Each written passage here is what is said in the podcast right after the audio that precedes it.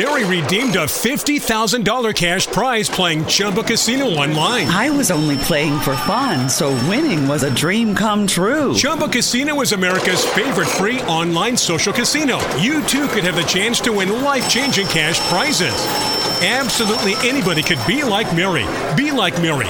Log on to ChumbaCasino.com and play for free now. No purchase necessary. Void where prohibited by law. 18 plus terms and conditions apply. See website for details. The voice in the preceding commercial was not the actual voice of the winner.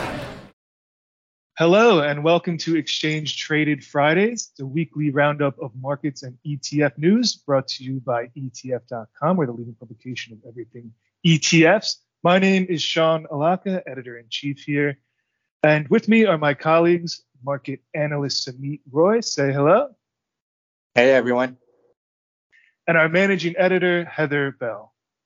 Hi, everybody. Good Morning, guys, and welcome to both of you. Let's kick it off.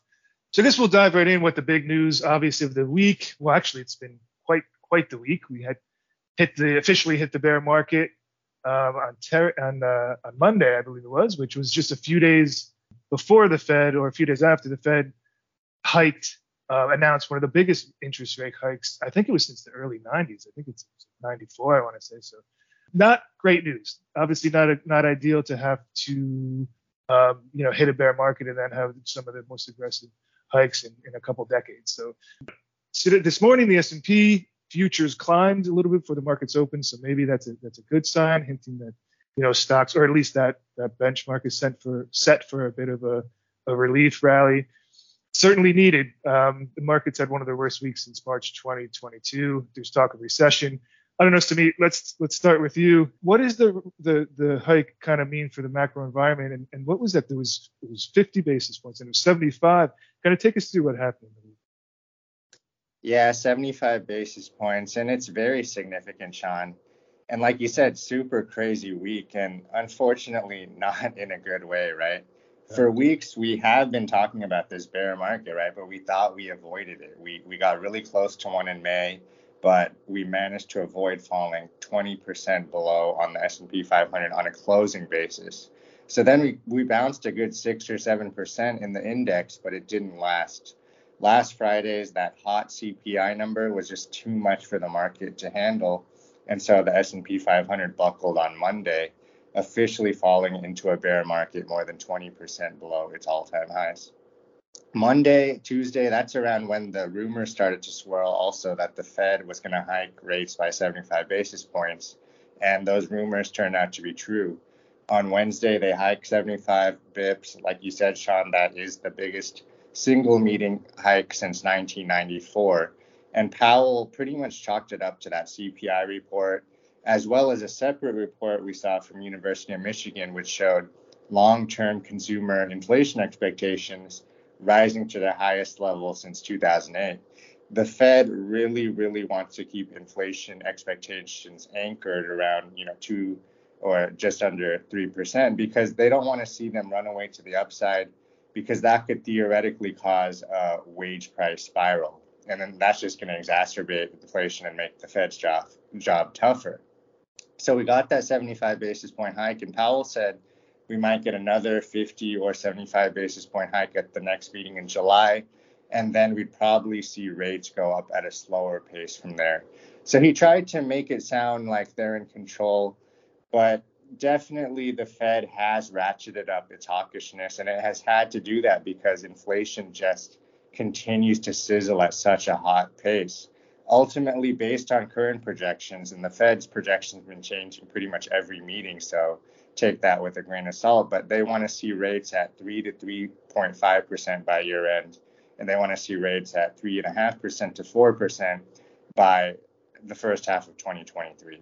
So that's a quite a bit higher than everyone was thinking just last month. At that time, we thought maybe the Fed would get up to just above 3% in the Fed's funds rate. Now it's looking like just under 4% is the target. So that's why we saw the massive sell off in, in stocks and in bonds, which we can get more into. But I'll let you both get a word in. Heather, Sean, what stood out to you this week about the Fed? Personally, what I thought was interesting was that they bumped it up to 75 basis points for that hike. And I don't know, I feel like there's probably some interesting gossip around how that got released to the public. And I mean, it, I think it was probably a good thing because it telegraphed that move before it happened. Of course, then it crashed a couple days. I mean, it didn't crash, but you know, there was the big sell off a couple like a day or two later. I I don't know. I thought it was very interesting and kind of dramatic. Sean, mm-hmm. what did you think? Yeah, there was a little dead cat bounce there for a second. I I think that was interesting. Yeah, I think the Wall Street Journal had an article come out, and somebody, I, I don't know if something because right because um, Powell had said that they would wouldn't do any more than 50 basis points, but obviously, like to me, like you had mentioned, that that the CPI report kind of took that out of, out of the question for them. I mean, I think I'd like to ask that you know why the Fed hadn't ha- has waited so long to kind of aggressively hike these interest rates. I mean, it's easy to kind of Monday morning quarterback things, but you know, when, with inflation at almost historic levels for months and months. I mean, there was plenty of time to get ahead of this, act a little bit more aggressively, and they didn't. And I think that's kind of greatly compounded the issue and, and what's going on. I mean, sure, you know, were there extenuating circumstances that made them a, a little bit kind of sheepish? You know, obviously geopolitical concerns, you know, in, in Ukraine and the first major, you know, hostilities in Europe since World War II, et cetera.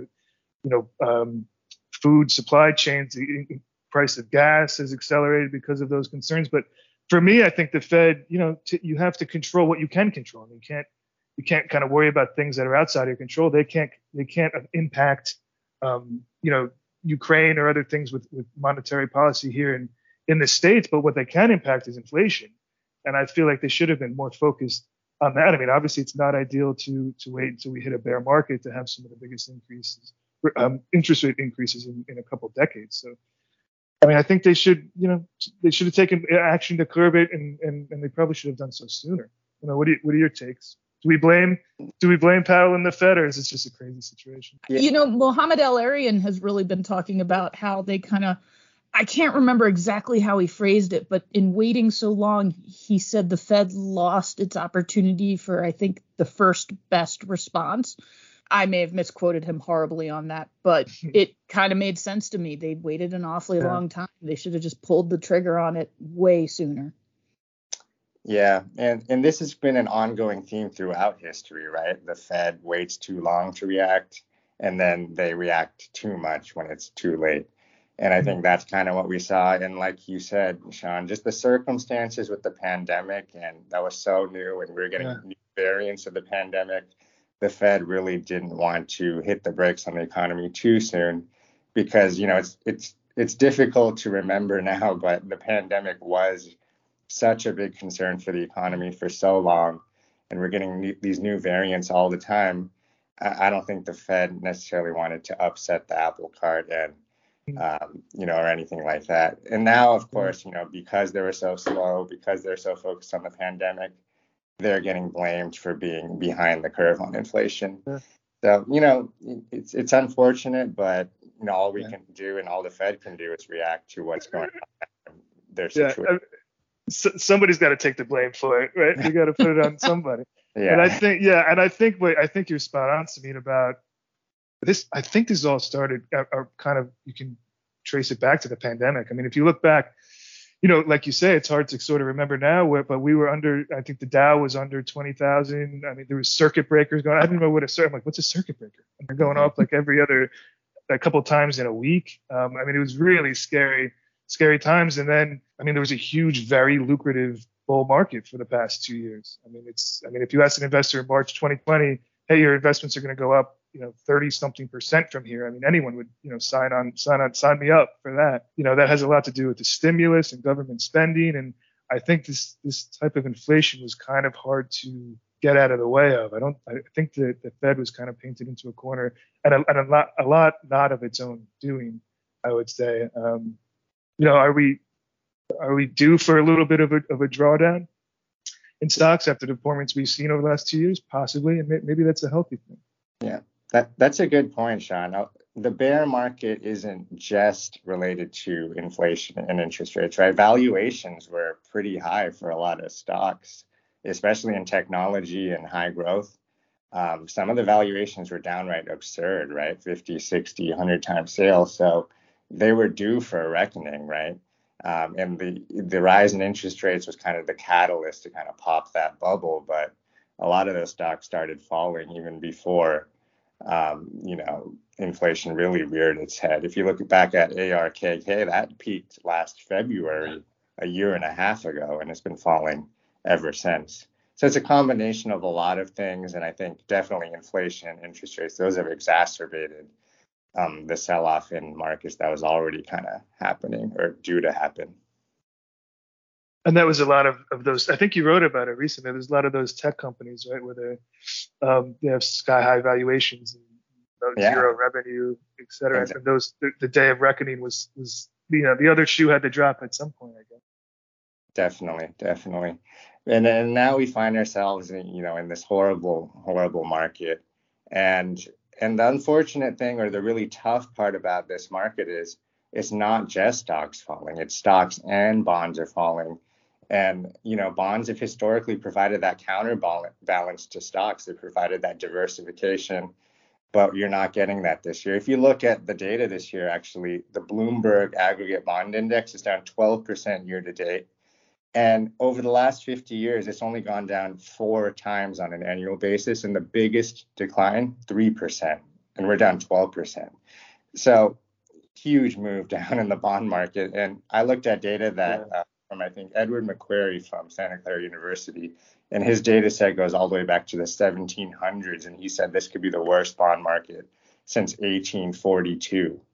Um, and then, of course, we talked about the bear market in stocks as of yesterday, the S&P 500 is down 23% year to date. If the year ended there, that would be the worst annual return since 2008 during the financial crisis, and the second worst annual return since 1974. So absolutely brutal year for stocks and bonds, and it shows in the returns for ETFs, VTI, IWM, AGG, TLT. Nothing has been a safe haven. The rare exception are commodities. I saw GLD was hanging on to a fractional gain for the year. And then, of course, oil and broad commodity ETFs are up as well, like USCI and USO. And on the equity side, energy stocks are still doing well for the year, even though they took a beating this year. XLE is up 40% year to date. Though, if you just go back one week ago, it was up 68% for the year. So that wow hot up in the stock market sell off now. Are, you two seeing any interesting ETF moves? I, well, my thing is we we had been talking previously um, on previous podcasts about how we weren't sure if uh, uh, commodities had much runway left, and I'm thinking maybe that should be take maybe that deserves another look. Like th- this is a pretty kind of crazy situation we're in. I think it, you could probably even describe it as unprecedented. Maybe commodities are the maybe they're a solution right now um, when we thought maybe they were kind of at their t- their peaks. I don't know. Sure. Yeah, no, I, I, agree with you. I think I think that's right. And also, I think even you wrote about it, Heather. There are some. There are not a lot of safe havens. Let's be fair. Yeah.